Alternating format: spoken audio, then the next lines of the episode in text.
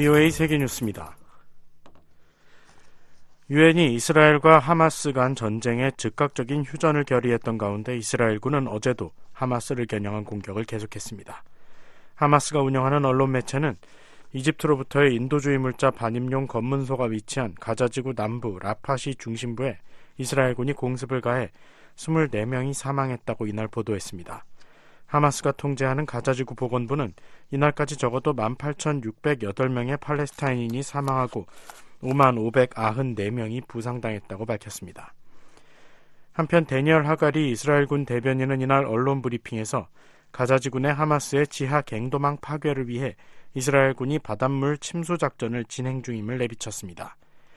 하가리 대변인은 침수 작전을 개시했느냐는 질문에 터널을 파괴하기 위해 다양한 창의적 수단을 사용하고 있다고 답했습니다.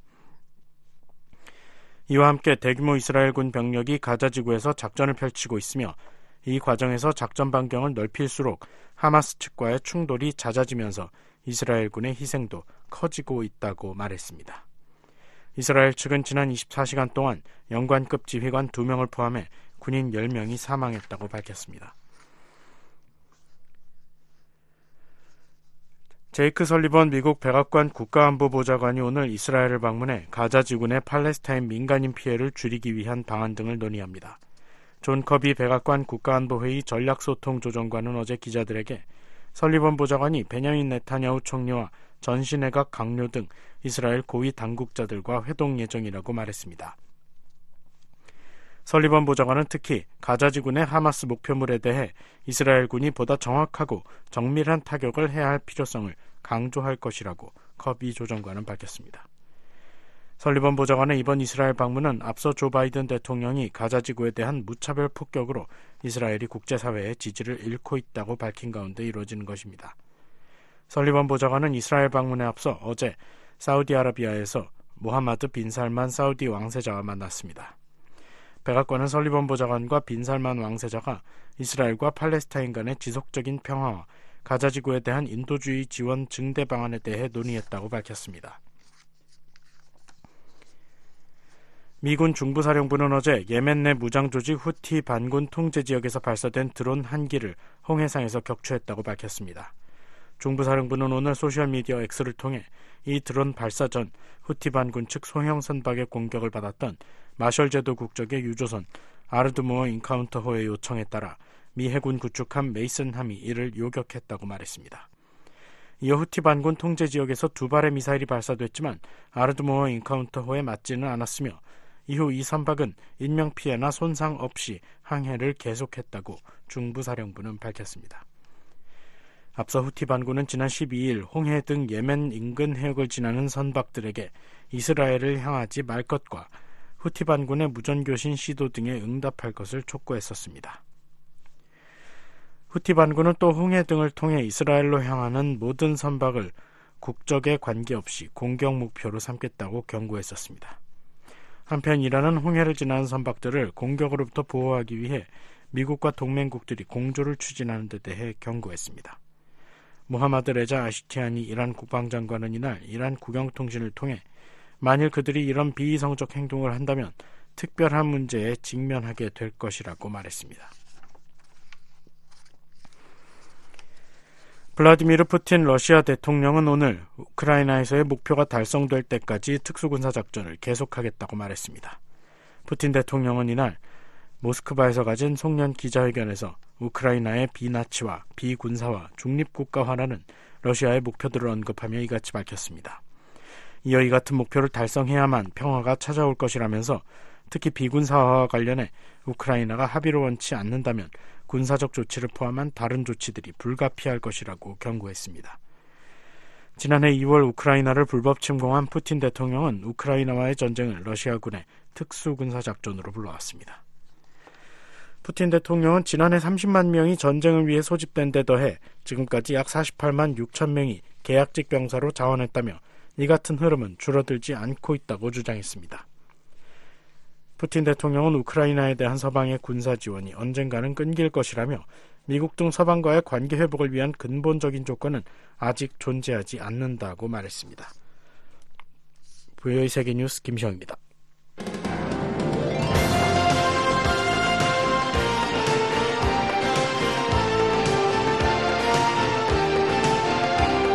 생방송 여기는 워싱턴입니다.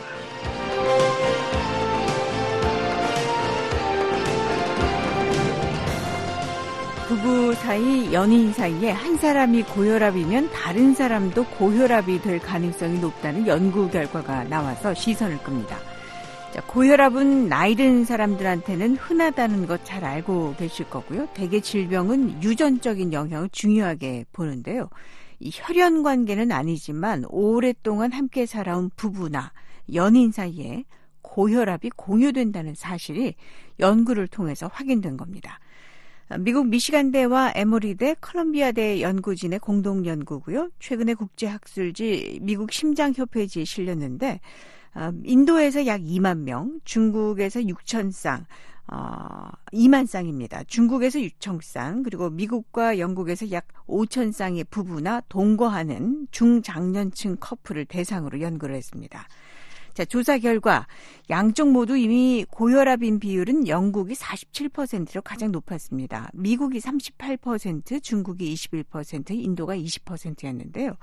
연구진이 특히 주목한 것은 커플 중에 한 명이 고혈압일 때 다른 한 명도 혈압이 높을 가능성이 어느 정도인가 하는 것이었고요. 조사를 해보니까 미국과 영국의 커플이 9% 정도로 비율이 더 높았고요. 인도는 19%, 중국은 26%까지 나왔습니다. 사는 곳, 자산 정도, 결혼 기관, 또 기관이나 교육 정도, 연령대를 기준으로 한 분석 결과도 크게 다르지가 않았습니다. 연구진은 공동생활을 중시하는 문화일수록 부부나 연인 사이에 고혈압을 공유할 가능성이 높다고 해석을 했습니다. 아, 그래서 완치는 어렵지만 잘만 관리하면 심각한 그 심장 질환을 예방할 수 있는 고혈압. 이번 연구 결과는 고혈압 관리에 환자 본인뿐 아니라 배우까지 배우자까지를 포함해서 관리를 하면 빨리 진단하고 예방하는 것이 효과적일 수 있다는 것을 시사한다고 강조했습니다.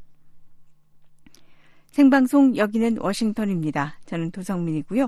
오늘 이 시간에 준비되어 있는 주간 코너는 한국에 정착한 탈북민들의 소식 전해드리는 탈북민의 세상복입니다. 어, 제목은 고향이고 바람은 이제 아무 곳에나 다 갈 수 있는 거잖아요. 그래서 바람이라는 매개체를 통해서 네, 한국에 사는 남북한 출신의 청년 예술가들이 북한의 강제 실종 문제를 다룬 작품 선보인 전시회를 열었습니다.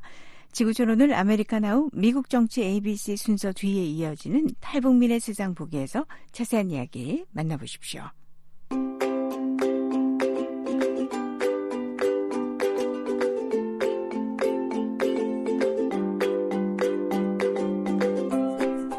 이곳 워싱턴 DC는 지금 12월 14일 목요일이고요. 아침 8시 8분이 조금 지났습니다. 현재 기온은 0도 맑은 날입니다.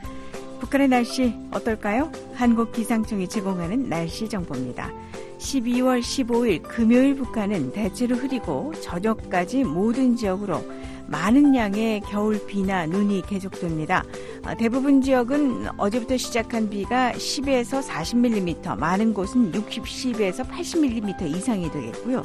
눈은 5에서 40, 40cm 정도, 많은 곳은 60에서 70cm 이상 쌓이겠습니다. 자강도와 양강도를 제외한 대부분 지역으로 바람도 많이 불겠습니다.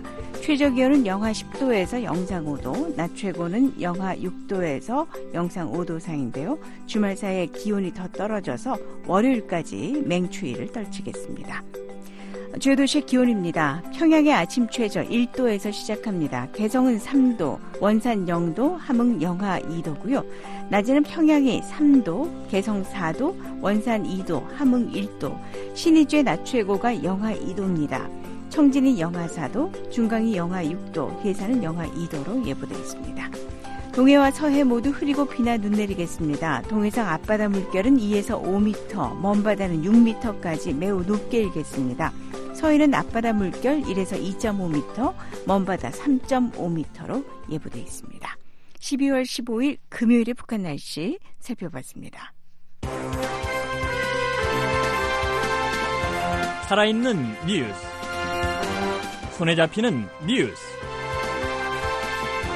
생방송 여기는 워싱턴입니다.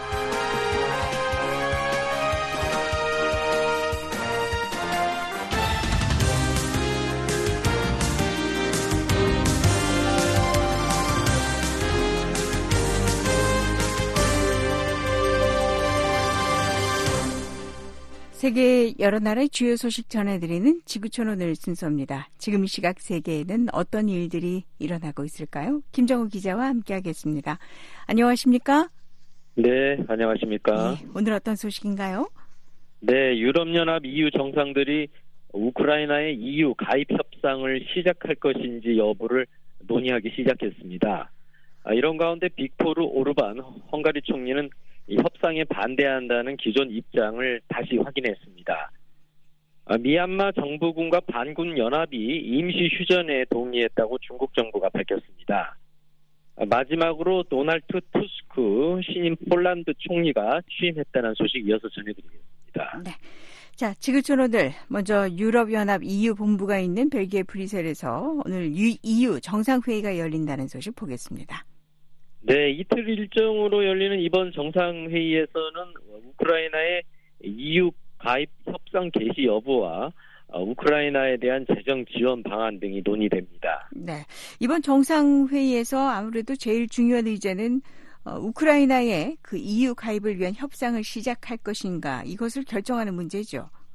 그렇습니다. 우크라이나가 지난해 러시아와의 전쟁이 시작된 이후에 EU 가입을 신청했습니다. 아, 그런데 EU 가입을 위해서는 우크라이나와 EU가 협상해야 하는데요. 에, 이를 위해서 먼저 협상을 시작할 것인지 아닌지를 정해야 합니다. 네, 그렇게 하려면 만장일치의 동의가 필요한 거죠. 네, 27개 EU 회원국 모두가 동의해야지 협상을 시작할 수 있습니다. 아, 현재 헝가리를 제외하고 모든 회원국이 이 협상 개시에 찬성하고 있습니다. 아, 그런데 헝가리는 이 협상뿐만 아니라 540억 달러에 달하는 이 우크라이나 재정 지원에도 반대하고 있습니다. 예. 자, EU 회원국 가운데 헝가리 말고도 우크라이나 지원에 부정적이었던 나라가 있지 않습니까? 네, 바로 슬로바키아입니다. 이 슬로바키아의 로베르토 피초 총리가 지난달 우크라이나에 대한 군사 원조를 중단한다고 발표한 바 있었습니다. 아, 하지만 피초 총리는 우크라이나와의 EU 가입 협상 개시에는 동의할 것이라고 밝혔습니다. 네. 자, 헝가리는 왜 협상에 반대했던 겁니까? 네, EU에 가입하려면 EU가 요구하는 기준들을 충족해야 합니다. 그런데 어, 우크라이나가 이 기준을 충족하지 못하기 때문에 협상을 시작할 수 없다는 것이 헝가리 측 주장입니다. 어, 오르반 총리는 13일 자국 의회에서 전쟁과 부패, 대규모 농업 부문 그리고 헝가리 소수 민족에 대한 학대가 어, 우크라이나의 EU 가입 자격을 박탈한다면서 어, 우리는 유럽 안의 일반적인 정서를 대변한다라고 주장했습니다. 네네. 자, 헝가리의 오르반 총리가 브뤼셀에 가서 이 문제와 관련해서 어떤 이야기했습니까? 네, 그런 정상회의장에 도착해서 지금 우크라이나 가입 문제를 논의할 이유가 없다라고 밝혔습니다. 또 나중에 우크라이나가 사전 조건들을 충족하면 다시 돌아와 이 문제를 다뤄야 한다라고 강조했습니다. 네, 저 우크라이나가 협상 자격이 없다. 이 헝가리 주장에 대해서 이유는 어떤 입장인가요?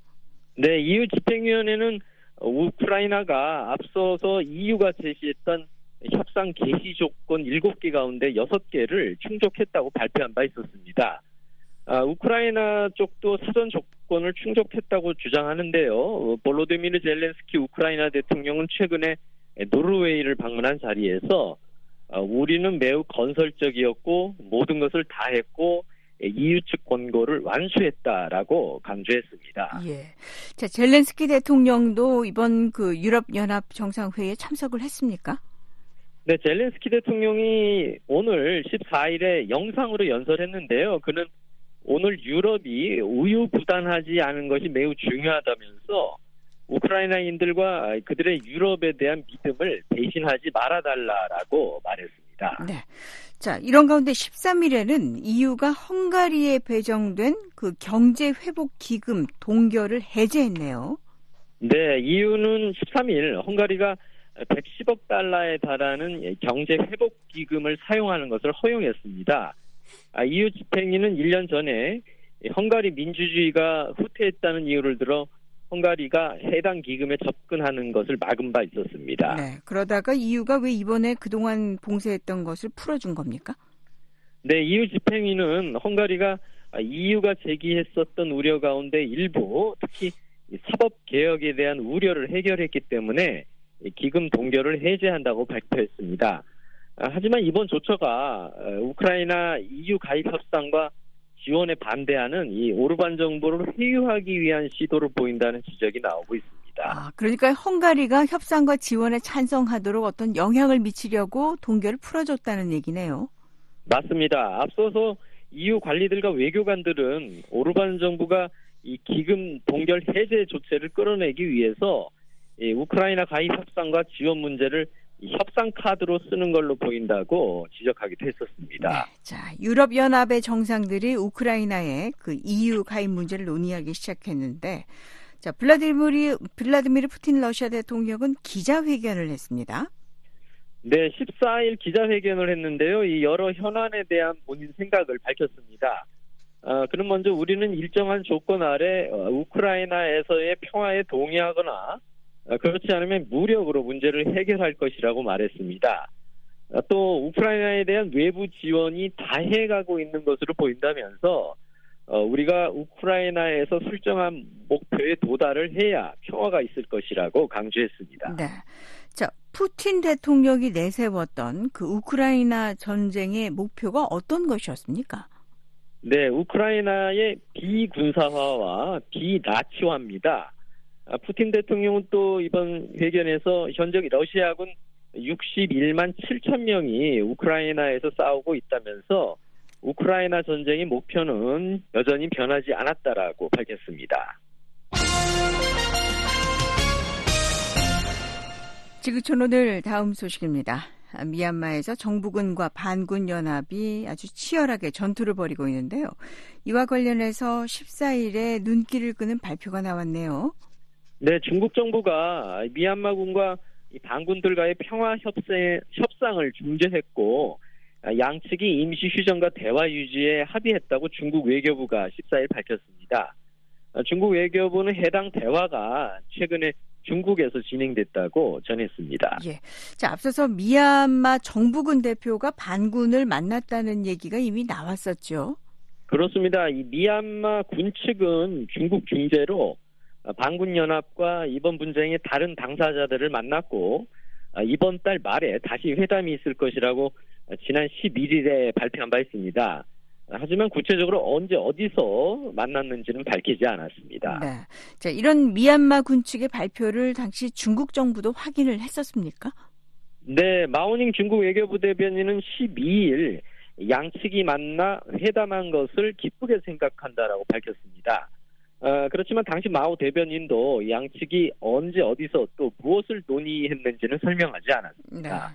자, 하지만 반군 연합이 다시 확인한 것은 어, 무장 투쟁을 계속하겠다는 의지죠. 음, 그렇습니다. 이 세계 반군 조직이 결성한 형제 동맹은 13일 미얀마의 독재 체제를 물리칠 것이라는 뜻을 재확인했습니다. 형제 동맹은 이날 사회 연결망 서비스 X에 올린 글에서 큰 진전이 있었지만 아, 우리의 모든 목표를 달성하려면 더 많은 시간과 계속되는 노력이 필요하다고 밝혔습니다. 또 우리의 현실은 이 전체 미얀마 국민들과 함께 굳건하게 남아 있다라고 강조했습니다. 네. 자, 미얀마 군이 최근에 반군 연합의 공세 때문에 수세에 몰려 있지 않습니까? 네, 지난 6주 동안 이 반군 연합과 정부군 사이에 치열한 전투가 계속됐는데요. 그 결과 반군들이 예, 북부 샨준의 몇몇 지역, 특히 중국 접경 지역을 다수 점령했습니다. 아, 그런데 반군들이 점령한 지역이 중국과의 무역에서 아주 중요하다는데요. 아, 이건 미얀마 군부가 지난 2021년 이 구데타로 집권한 뒤에 가장 심각한 군사적 패배라고 할 수 있습니다. 네. 자, 형제 동맹이 최근에 공세를 시작하기 전에도 미얀마 군사 정부가 국토 전역을 통제하지는 못하고 있었죠. 그렇습니다. 이 구데타가 다시 무장 항쟁을 촉발했는데요. 이후에 이 정부군이 우수한 전력을 동원해서 진압에 나섰지만 이 무장 항쟁을 완전하게 제압하지는 못하는 상태였습니다. 아, 그런데 이번 반군 공세 이후에는 반군들이 정부군을 물리칠 수도 있다는 그런 말이 나오고 있습니다. 네, 그 형제 동맹에는 어떤 반군 조직들이 들어가 있습니까? 네, 미얀마 민족 민주 동맹국 MNDA와 아랍항군 AA 그리고 타항 민족해방군 TNLA로 구성되어 있는데요. 이 가운데 MNDAA가 동맹을 주도하고 있습니다. 아, 형제 동맹은 지난달 말엔 새로운 단계의 작전을 펼칠 준비가 됐다고 선언하게 되었습니다. 네. 미얀마 군부는 지금의 상황을 아주 심각하게 우려하고 있는 거죠. 그렇습니다. 민수의 대통령 권한대행은 지난달 초 샨주에서 발생한 전투를 정부가 통제하지 못하면 나라가 쪼개질 위험이 있다고 경고하기도 했습니다. 네. 그리고 중국도 미얀마 접경 지역에서 치열한 전투 벌어지는 것 우려하고 있고요. 네, 그래서 위험 지역에 사는 중국인들을 대피시켰고요. 이번 분쟁을 끝내라고 계속 요구해 왔습니다. 중국 정부는 최근 미얀마에 관리를 보내서 중국 기관과 직원 그리고 중국 미얀마 학작 사업의 보호를 강화하기 위한 조처를 하라고 촉구한 바 있습니다. 아, 한편 마오닝 외교부 대변인이 14일 정례 브리핑에서 어, 분쟁 당사자들이 합의 사항을 지키고 최대한 자제력을 발휘하며 솔선해서 현지 상황을 완화하기를 기대한다라고 밝혔습니다. 지구촌 오한 가지 소식 더 보겠습니다. 폴란드입니다. 폴란드에 새 정부가 들어졌습니다. 네, 도널트 투스크 신임 총리가 13일 대통령궁에서 취임식을 하고 정식으로 총리가 됐습니다. 아, 이 자리에서 새 정부 강요들도 함께 취임했습니다. 네. 자, 폴란드의 신임 총리, 투스크 총리, 지명도가 꽤 높은 인물이죠. 네, 이미 지난 2007년부터 2014년까지 총리를 지냈던 거물급 정치인입니다. 또 2014년부터 2019년까지는 EU 정상회의 상임위장으로 활동하면서 국제사회에도 널리 알려진 인물입니다. 네. 그런데 폴란드가 이제 8년 만에 정권 교체를 이룬 거라고요? 네, 폴란드에서는 지난 2015년부터 이 우파 민족주의 보수 성향인 법과 정의당 PIS 정부가 집권해 왔는데요. 지난 10월에 치러진 총선에서 이 마테우시 모라비에츠키 총리가 이끄는 이 PS PIS와 이 중도 성향인 시민연합 정당 대표로 야권 연합을 이끌었던 이 투스크 총리의 2파전 양상으로 전개가 됐습니다. 아, 이 선거에서 집권당인 PIS가 제1당을 유지는 했는데 과반 확보에 실패했습니다. 그런데 다른 주요 정당들이 이 PIS와의 연정을 거부하면서 어, 모라비에츠키 총리가 다시 집권하는 데는 실패했습니다. 네. 자, 이에 앞서서 하원에서 총리 신임 투표도 있었군요. 네, 11일에 하원에서 모라비에츠키 총리에 대한 신임 투표가 진행됐는데요. 이건 부결됐습니다. 아, 이어서 투스크 대표를 새 총리 후보로 지명하고 신임 투표가 진행됐는데요. 아, 출석위원 449명 가운데 248명이 찬성하고 201명이 반대해서 이 안건이 통과됐습니다. 네. 자, 8년 만에 집권당이 바뀌었으니까요. 폴란드에는 적지 않은 변화가 있지 않겠습니까? 네, 무엇보다 가장 그 먼저 예상되는 변화가 EU와의 관계 개선입니다. 아시다시피 폴란드가 EU 회원국인데요. 이 전 집권당이었던 PIS가 이 권위주의를 강화하고 사법부 독립을 주장하면서 EU와 거리를 둔 탓에 껄끄러운 관계가 이어져 왔습니다.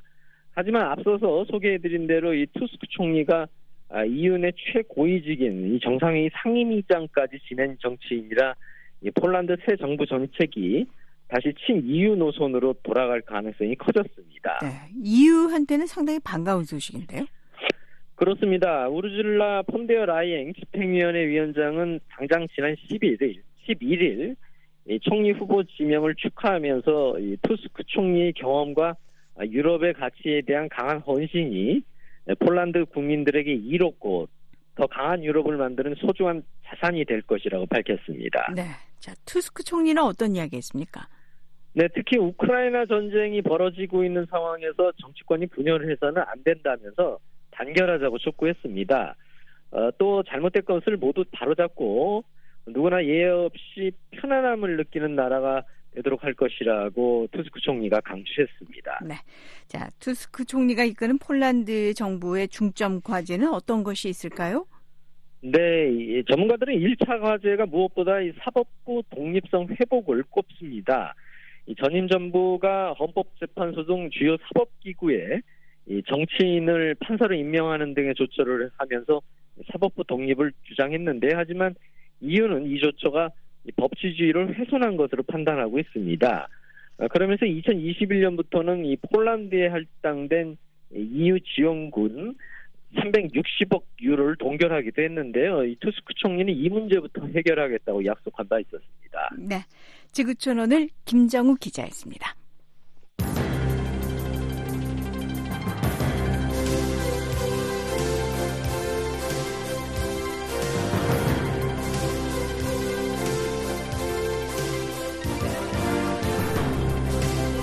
생방송 여기는 워싱턴입니다. 이번에는 생생한 미국 뉴스 전해드리는 아메리카나우 순서입니다. 오택성 기자와 함께하겠습니다. 어서 오십시오. 네, 안녕하십니까? 예, 오늘 어떤 소식입니까? 네, 미국 하원이 조 바이든 대통령에 대한 이 탄핵 조사 결의안을 통과시켰습니다.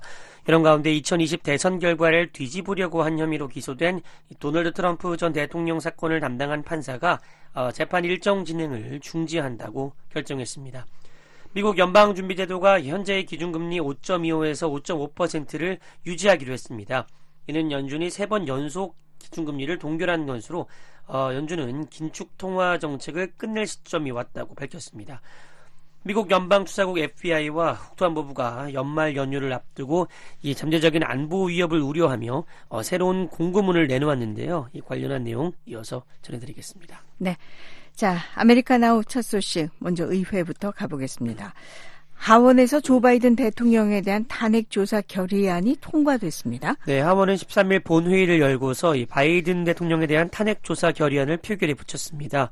어, 탄핵 조사 결의안이 통과되기 위해서는 전체 의석 중 절반의 찬성이 필요한데요.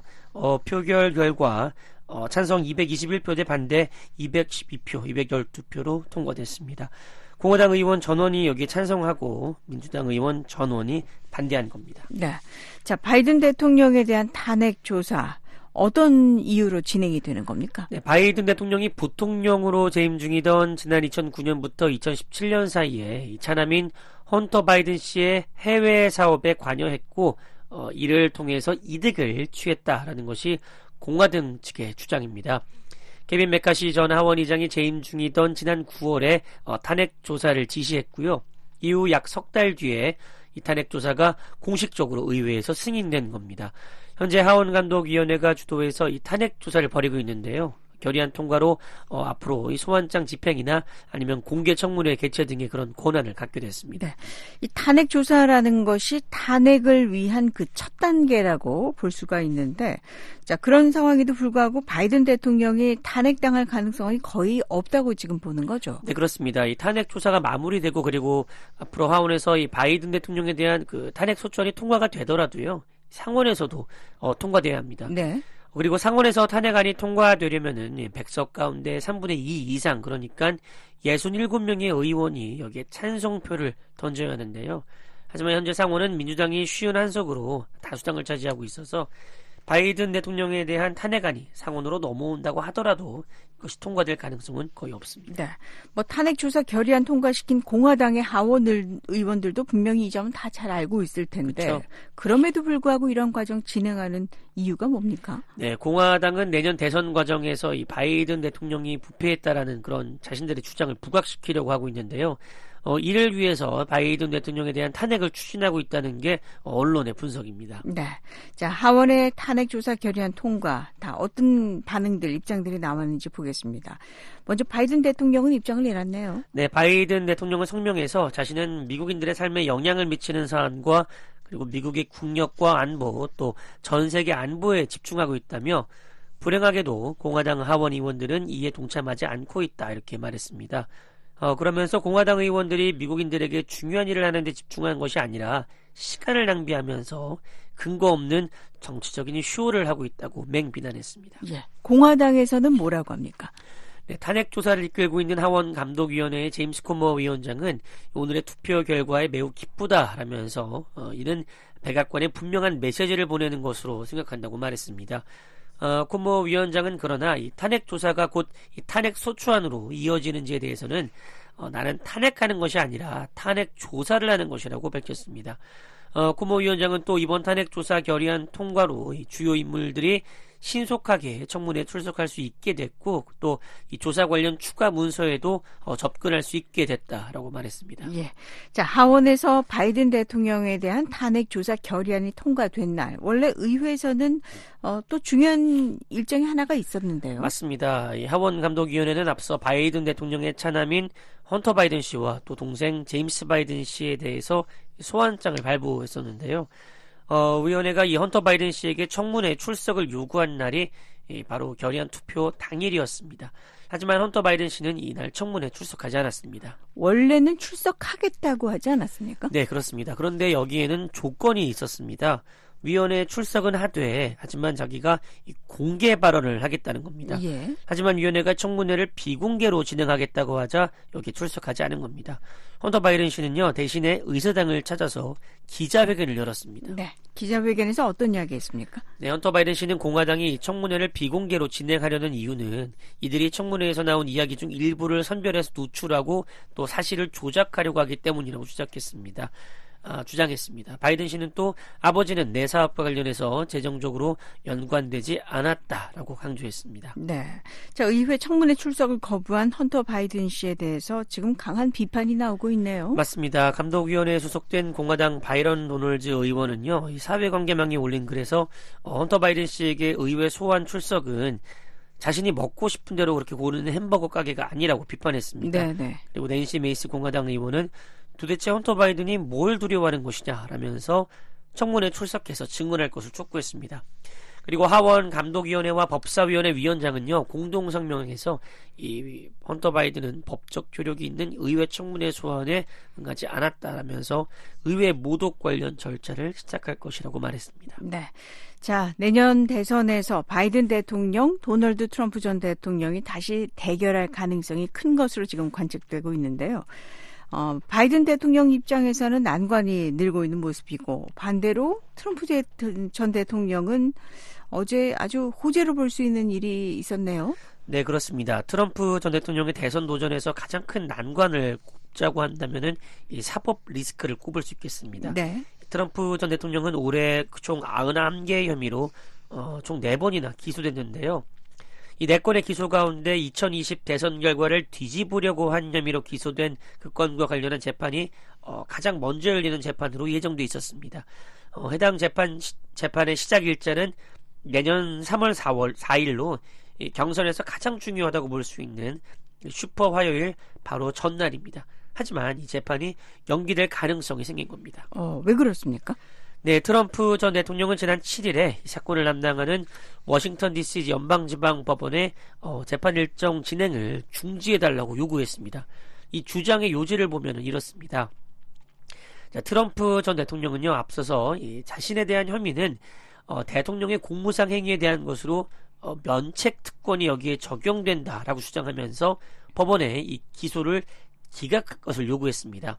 하지만 법원에서 이 면책 특권이 적용되지 않는다고 결정하자 상급 법원에 항고했습니다.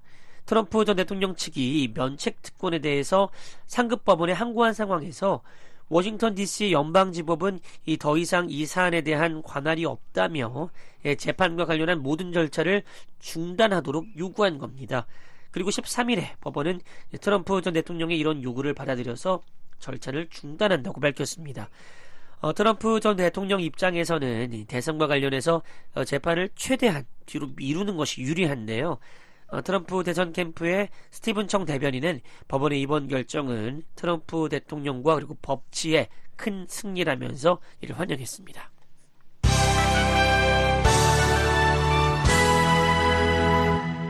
아메리카나우 이번에는 금리 소식입니다. 미국의 중앙은행 연방준비제도가 기준금리 동결했습니다. 네, 연준은 지난 12일부터 이틀간 열린 어, 연방공개시장위원회 FOMC 회의, 후에, 회의 후에 어, 기준금리를 동결한다고 밝혔습니다. 이로써 미국의 기준금리는 5.25에서 5.5%를 유지하게 됐습니다. 네. 연준은 지난해부터 아주 공격적으로 기준금리를 올렸었는데요. 맞습니다. 지난해 치솟는 물가 문제가 미국 경제 뇌관으로 떠올랐습니다. 어, 지난해 6월에는 연간 물가 상승률이 9.1% 이르기도 했습니다. 이에 대응해 연준은 지난해 3월부터 본격적으로 어, 기준금리 인상에 나섰는데요. 지난 7월까지 모두 11차례에 걸쳐서 기준금리 인상을 단행했습니다. 하지만 지난 9월과 11월에 이어서 12월까지 세 번 연속으로 기준금리를 동결했습니다. 네. 자, 연준이 올해 마지막 금리 발표에서 동결 결정을 내렸습니다. 어떤 배경입니까? 네, 물가가 안정세를 보이는 것이 그 주요 배경으로 작용했다는 분석입니다. 실제로 어, 미국 소비자 물가 지수 CPI 연간 상승률을 보면요. 지난 9월에는 3.7%로 집계됐고요. 10월에는 3.2% 그리고 11월에는 3.1%로 낮아졌습니다. 네. 자, 제롬 파월 연준 의장 어, 이날 기자회견에서 어떤 이야기 했습니까? 네, 파월 의장의 이날 발언에서 가장 주목을 받은 것은 연준의 그 긴축 통화 정책 기조의 종료입니다. 어, 기록적인 긴축 통화 정책이 끝날 것으로 보인다고 말한 건데요. 어, 파월 의장은 인플레이션이 기대했던 것보다 더 빨리 완화했다며 어, 금리 인하에 대한 논의가 가시권에 들어왔다고 말했습니다. 특히 어, 기준금리 인상은 더 이상 기본이 아니라고 강조했습니다. 파월 의장은 앞선 발언에서는 이 기준금리 인하 시점에 대해서 논의하는 것은 이르다라고 밝혔었습니다. 예, 시장 반응은 어떻습니까? 네, 시장은 연준의 이번 결정 그리고 파월 의장의 발언에 즉각 반응했습니다. 어, 13일 뉴욕 증권거래소에서 다우존스 산업평균 지수는 어, 전날보다 512.3포인트 그러니까 1.4%가 오른 어, 37,090점 이사의 장을 마감했습니다. 다우지수가 37,000을 넘어선 것은 사상 처음 있는 일입니다. 네. 자, 이제 세상의 관심은 미국의 연준이 내년에 금리를 얼마나 내릴 것인지에 모아져 있죠? 네, 그렇습니다. 연준은 이날 이 경제 전망 요약을 함께 발표했는데요. 여기에 포함된 그 점도표를 보면은 연준은 내년 기준금리 중간값을 4.6%로 전망했습니다. 어, 산술적으로 계산해 보면은 0.25%포인트씩 세 번을 내려야지 이 금리가 나오는 건데, 그러니까 어, 세 차례의 금리 인하를 예상한 겁니다. 참고로 지난 9월에 나온 점도표에서 나온 전망은 이보다 높은 5.1%였습니다. 네. 자, 그러면 연준이 과연 어느 시점부터 금리 인하에 나설까요? 이 부분에 대한 전망은 있습니까? 네, 내년 첫 FOMC 회의는 1월에 열리는데요. 시카고 상품거래소 페드워치는 연준이 1월에 어, 기준금리를 동결할 가능성이 81.4%라고 예상했습니다. 그리고 두 번째 회의는 어, 3월로 예정돼 있는데요. 페드워치는 이때 연준이 기준금리를 0.25%포인트 내릴 가능성이 74.1%라고 예상했습니다. 네, 아메리카 나우 마지막 소식입니다. 자, 연말 연휴가 가까워지고 있습니다. 미국 곳곳에서는 파티나 행사가 정말 많이 열리는 때인데요. 올해는 안전에 더 주의를 해야 한다는 경고가 나왔네요. 네, 그렇습니다. 이스라엘과 미국이 그 테러 단 아, 이스라엘과 그리고 미국이 테러 단체로 지정한 이 팔레스타인 무장 정파 하마스 간의 전쟁이 계속되고 있는 가운데 어, 사람들이 많이 모이는 연말 행사를 조심해야 한다고 미국 정부 당국이 밝혔습니다. 어, 미국 연방수사국 FBI와 국토안보부는 12일 공고를 내고요. 앞으로 몇 주간 이 종교 관련 행사나 또 새해 전야 행사 등에 대한 위협이 고조될 것이라고 경고했습니다. 네. 자, 공고 내용 자세하게 보겠습니다. 네, 공고는 이스라엘과 하마스의 충돌과 관련한 진장이 지속되면서 겨울 동안 이 대규모의 군중 모임을 겨냥한 어, 단독 행위자의 폭력 위협이 고조될 가능성이 있다고 밝혔습니다. 이어서 이러한 표적들은 접근성과 그 상징적 특성으로 인해서 다양한 이념에 자극받은 단독 행위자들에게 매력적일 수 있다고 설명했습니다. 네. 당국이 이런 공고를 냈다는 거는 어, 구체적인 어떤 공격 징후가 잡힌 겁니까? 네, FBI와 국토안보부는 공격과 관련한 구체적이거나 아니면 신빙성이 있는 첩보가 있는 것은 아니라고 밝혔습니다. 다만 공고문은 어, 지난 10월 7일 하마스가 이스라엘에 테러를 가해서 민간인 약 1,200명이 사망하고 240명이 인질로 잡혀간 이후에 이 잠재적인 증오 범죄나 어, 다른 범죄 행에 대한 보고가 급증했다고 밝혔습니다. 네, 아메리카나우 오늘 여기까지 듣겠습니다. 우택선 기자였습니다.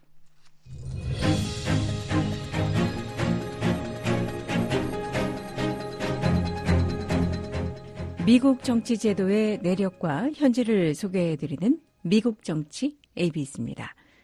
미국 연방 법무부 안에는 건국 초기부터 집행부와 사법부 사이에 중요한 고리 역할을 수행한 기관이 있었습니다. 바로 연방 보안관실입니다. 미국 정치 ABC 오늘은 법무부 산하기관 다섯 번째 순서로 연방 보안관실에 관해서 알아보겠습니다. 김정우 기자입니다.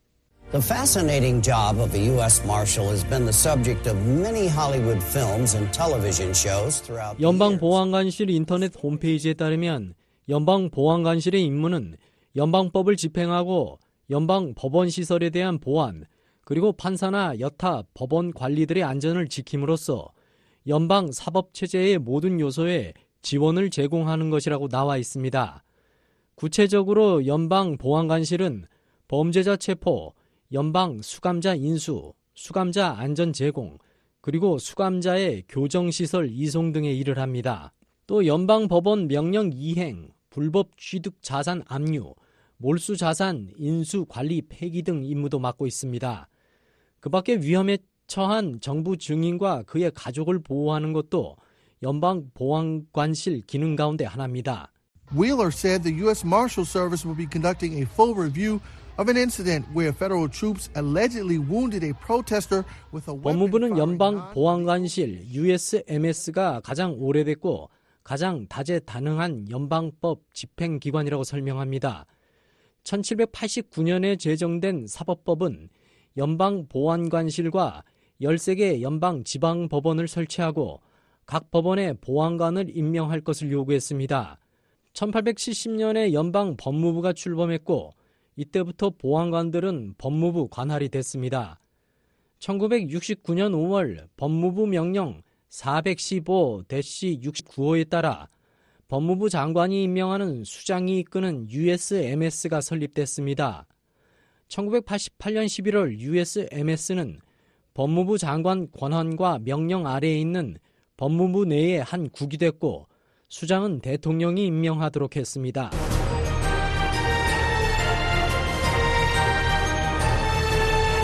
현재 USMS는 미국과 미국령에 설정된 94개 사법 구역에 500개에 달하는 사무소를 두고 있습니다.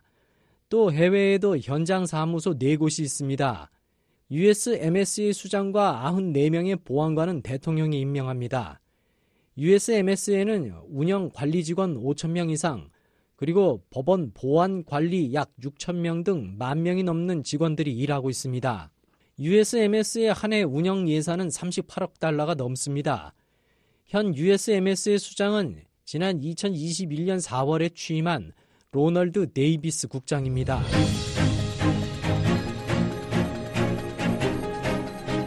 네, 미국 정치 ABC 오늘은 법무부 산하 연방보안관실 USMS에 관해 알아봤습니다. 지금까지 김정우였습니다.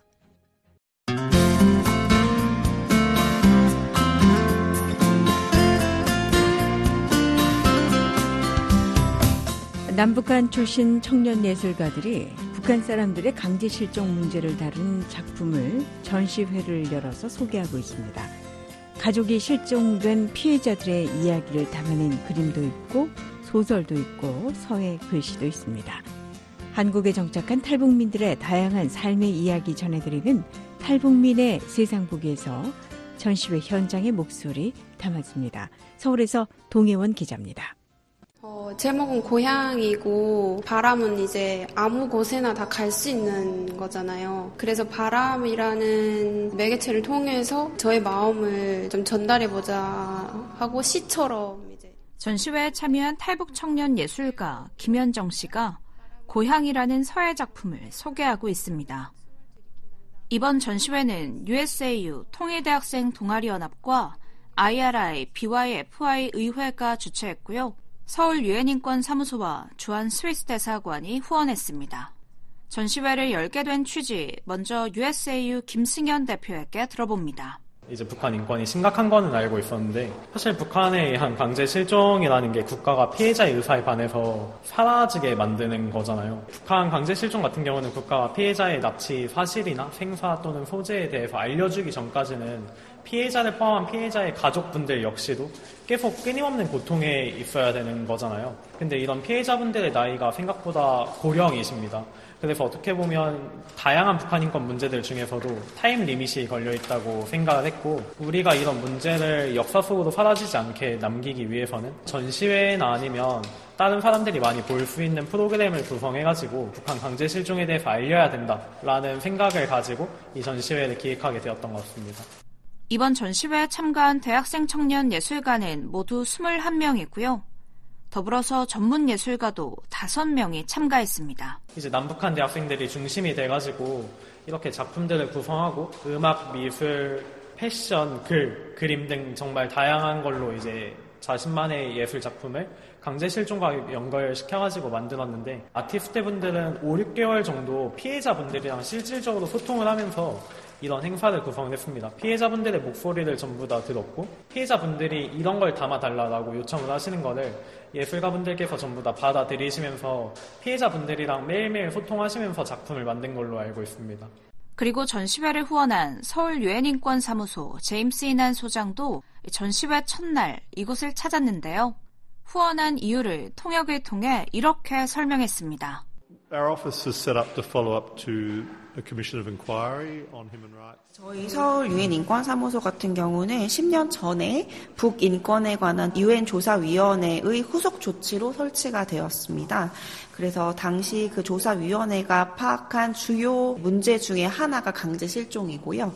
그렇기 때문에 이 강제 실종이 서울 사무소에서도 우선 순위에 놓여서 저희가 다루고 있고 최근에 그래서 이 강제 실종에 대한 보고서도 발간이 된 바 있습니다. 어, 이러한 차원에서 예술을 통해서 또 젊은 대학생들을 통해서 이런 메시지를 전달하면 좋을 것 같아서 전시를 후원하게 됐습니다.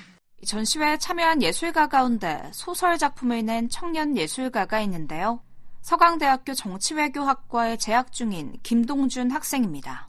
보통 이런 문제를 접근하게 되면 사람들이 좀 정치적으로 생각을 하게 되는데 오히려 구체적인 사료를 보니까 아 이게 그냥 일상생활에서 불현듯 발현되는 게 엄청 많구나 싶었던 게 자라오면서 아버지나 어머니의 존재가 굉장히 당연한 건데 그게 어떤 모종의 이유로 부재했을 때 어떤 사람으로 성장하게 되는지 아니면 성장하는 과정에서 어떤 마음의 상처들이 나오게 되는지 이런 것들이 드러나더라고요. 더불어서 여기에 대해서 사회적인 시선이 부정적으로 오게 되면은 청소년 때나 아니면 어렸을 때 어떻게 성장 과정을 밟게 되는지가 좀 나오더라고요. 그래서 이런 것들이 소설로 말씀드리면 참 좋겠다 싶어가지고 표현하게 됐습니다. 이 작품 제목은 파도 너머에 있고요. 아빠를 잃은 아이와 그 가족이 어떻게 살아가는지, 또 상실의 아픔을 아는 채 또 앞으로는 어떻게 살아야 할지 그 이야기를 담고 있습니다. 주인공은 청소년기의 남자아이로 잡았습니다. 이 남자아이는 아빠 얼굴을 기억하지 못할 정도 어렸을 때 아빠가 납치가 됩니다. 그리고 나서 가정이 붕괴가 돼요. 어머니는 아버지를 잊지 못해가지고 항상 현관 앞에서 아버지 기다리시는 모습이 연출이 되고 물고기 장사하면서 바다에 혹시 아빠가 올까봐 항상 기다리시는데 그런 거에 대해서 굉장히 실증을 많이 느끼는 친구예요. 어느 날 이 친구 중에 한 명이 똑같이 아버지가 납치가 된 거예요. 그래서 이제 자기와 같은 슬픔을 짊어진 사람한테 대해서 자기 어떤 태도를 취해야 되지? 이렇게 혼란스러워하는 와중에 그 다른 피해자 친구가 먼저 이 주인공한테 손을 건넵니다. 아, 사실 자기도 아빠가 보고 싶었고 그리워했었구나. 그러면서 이 자기 작품을 통해 전하고 싶은 메시지를 전했는데요. 자기가 아프다는 이유로 다른 사람들을 단절할 것이 아니라 다른 아픔을 가진 사람들도 이제 보듬해 줄 수 있는 것들을 피해자분들의 상실 경험을 통해서라도 좀 얻어가시면 좋지 않을까 싶었습니다. 어떻게 보면은 어머니, 아버지 밑에서 행복하게 자란다는 게 굉장히 평범하고 일반적이지만은 이분들 입장에서는 그게 일생 일대 목표입니다.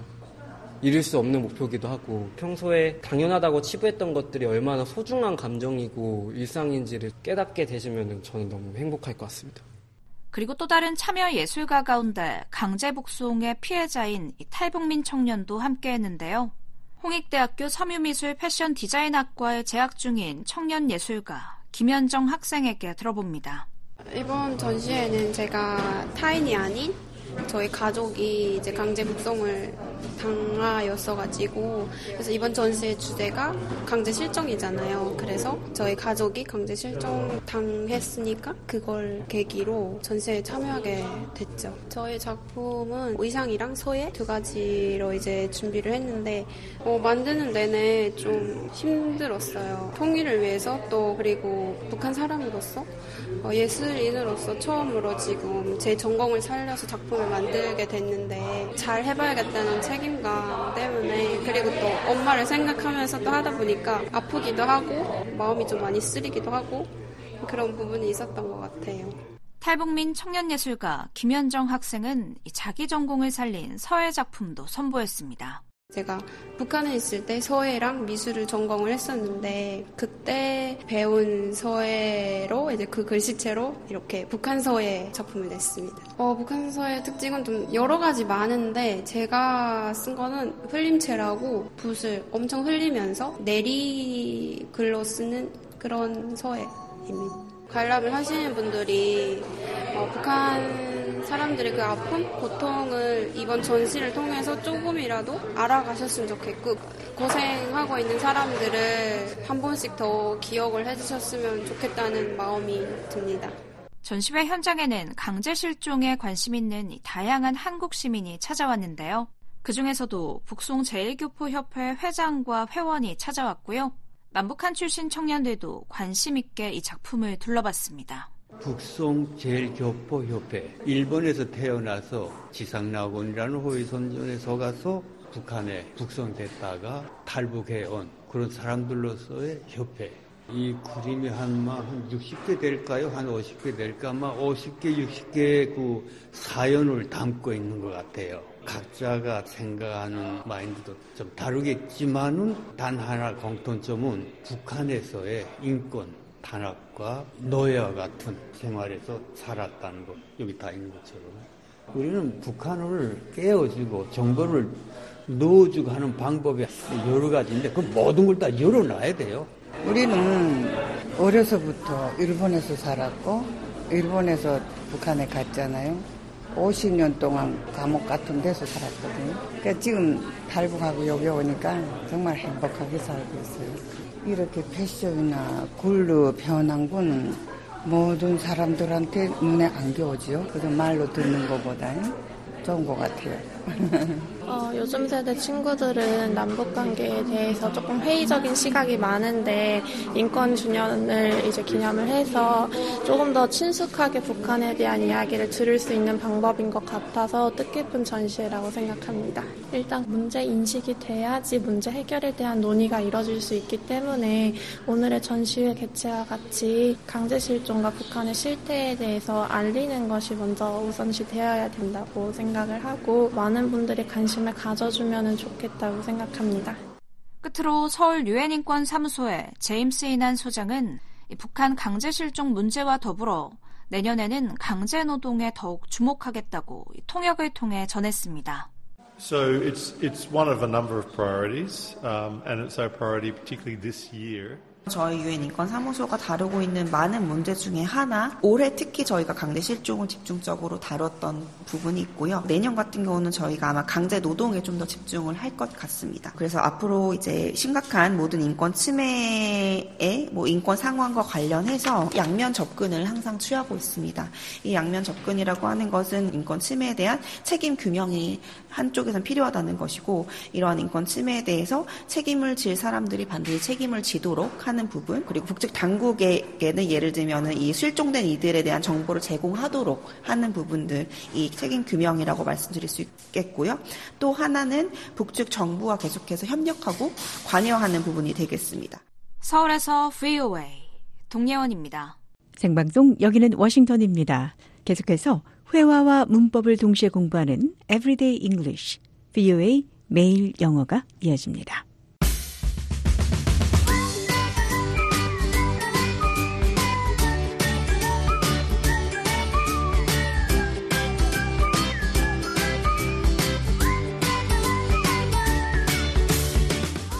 안녕하세요. 회화와 문법을 동시에 공부하는 Everyday English, 뷰의 매일 영어 진행의 이은경입니다. 오늘은 그 다음은 뻔한 얘기라는 표현, 나머지는 다 아는 얘기입니다. 영어로 표현해 보도록 하겠습니다. 대화 들어보시죠. John, how did you become a voice actor? It's kind of a funny story. It all started because my dad used to work in Hollywood. He was involved in the animation industry, so I grew up surrounded by the magic of it all. I practically lived in those studios during my childhood. So, your dad working in Hollywood influenced your path into voice acting? Oh, totally. I think that constant exposure fueled my love for animation. I started imitating characters and doing silly voices just for fun. As I got older, I took acting classes and started auditioning for voice roles, and the rest is history.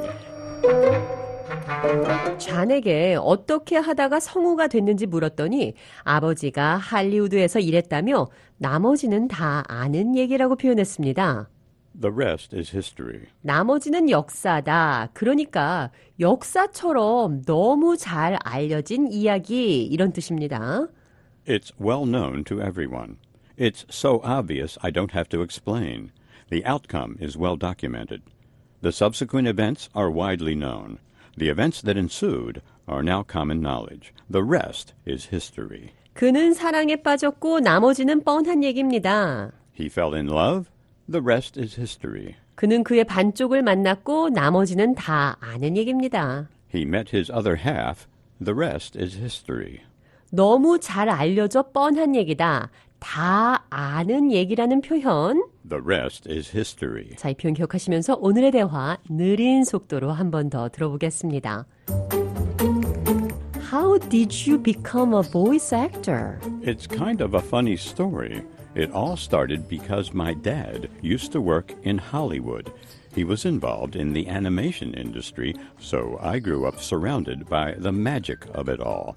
I practically lived in those studios during my childhood. So, your dad working in Hollywood influenced your path into voice acting? Oh, totally. I think that constant exposure fueled my love for animation.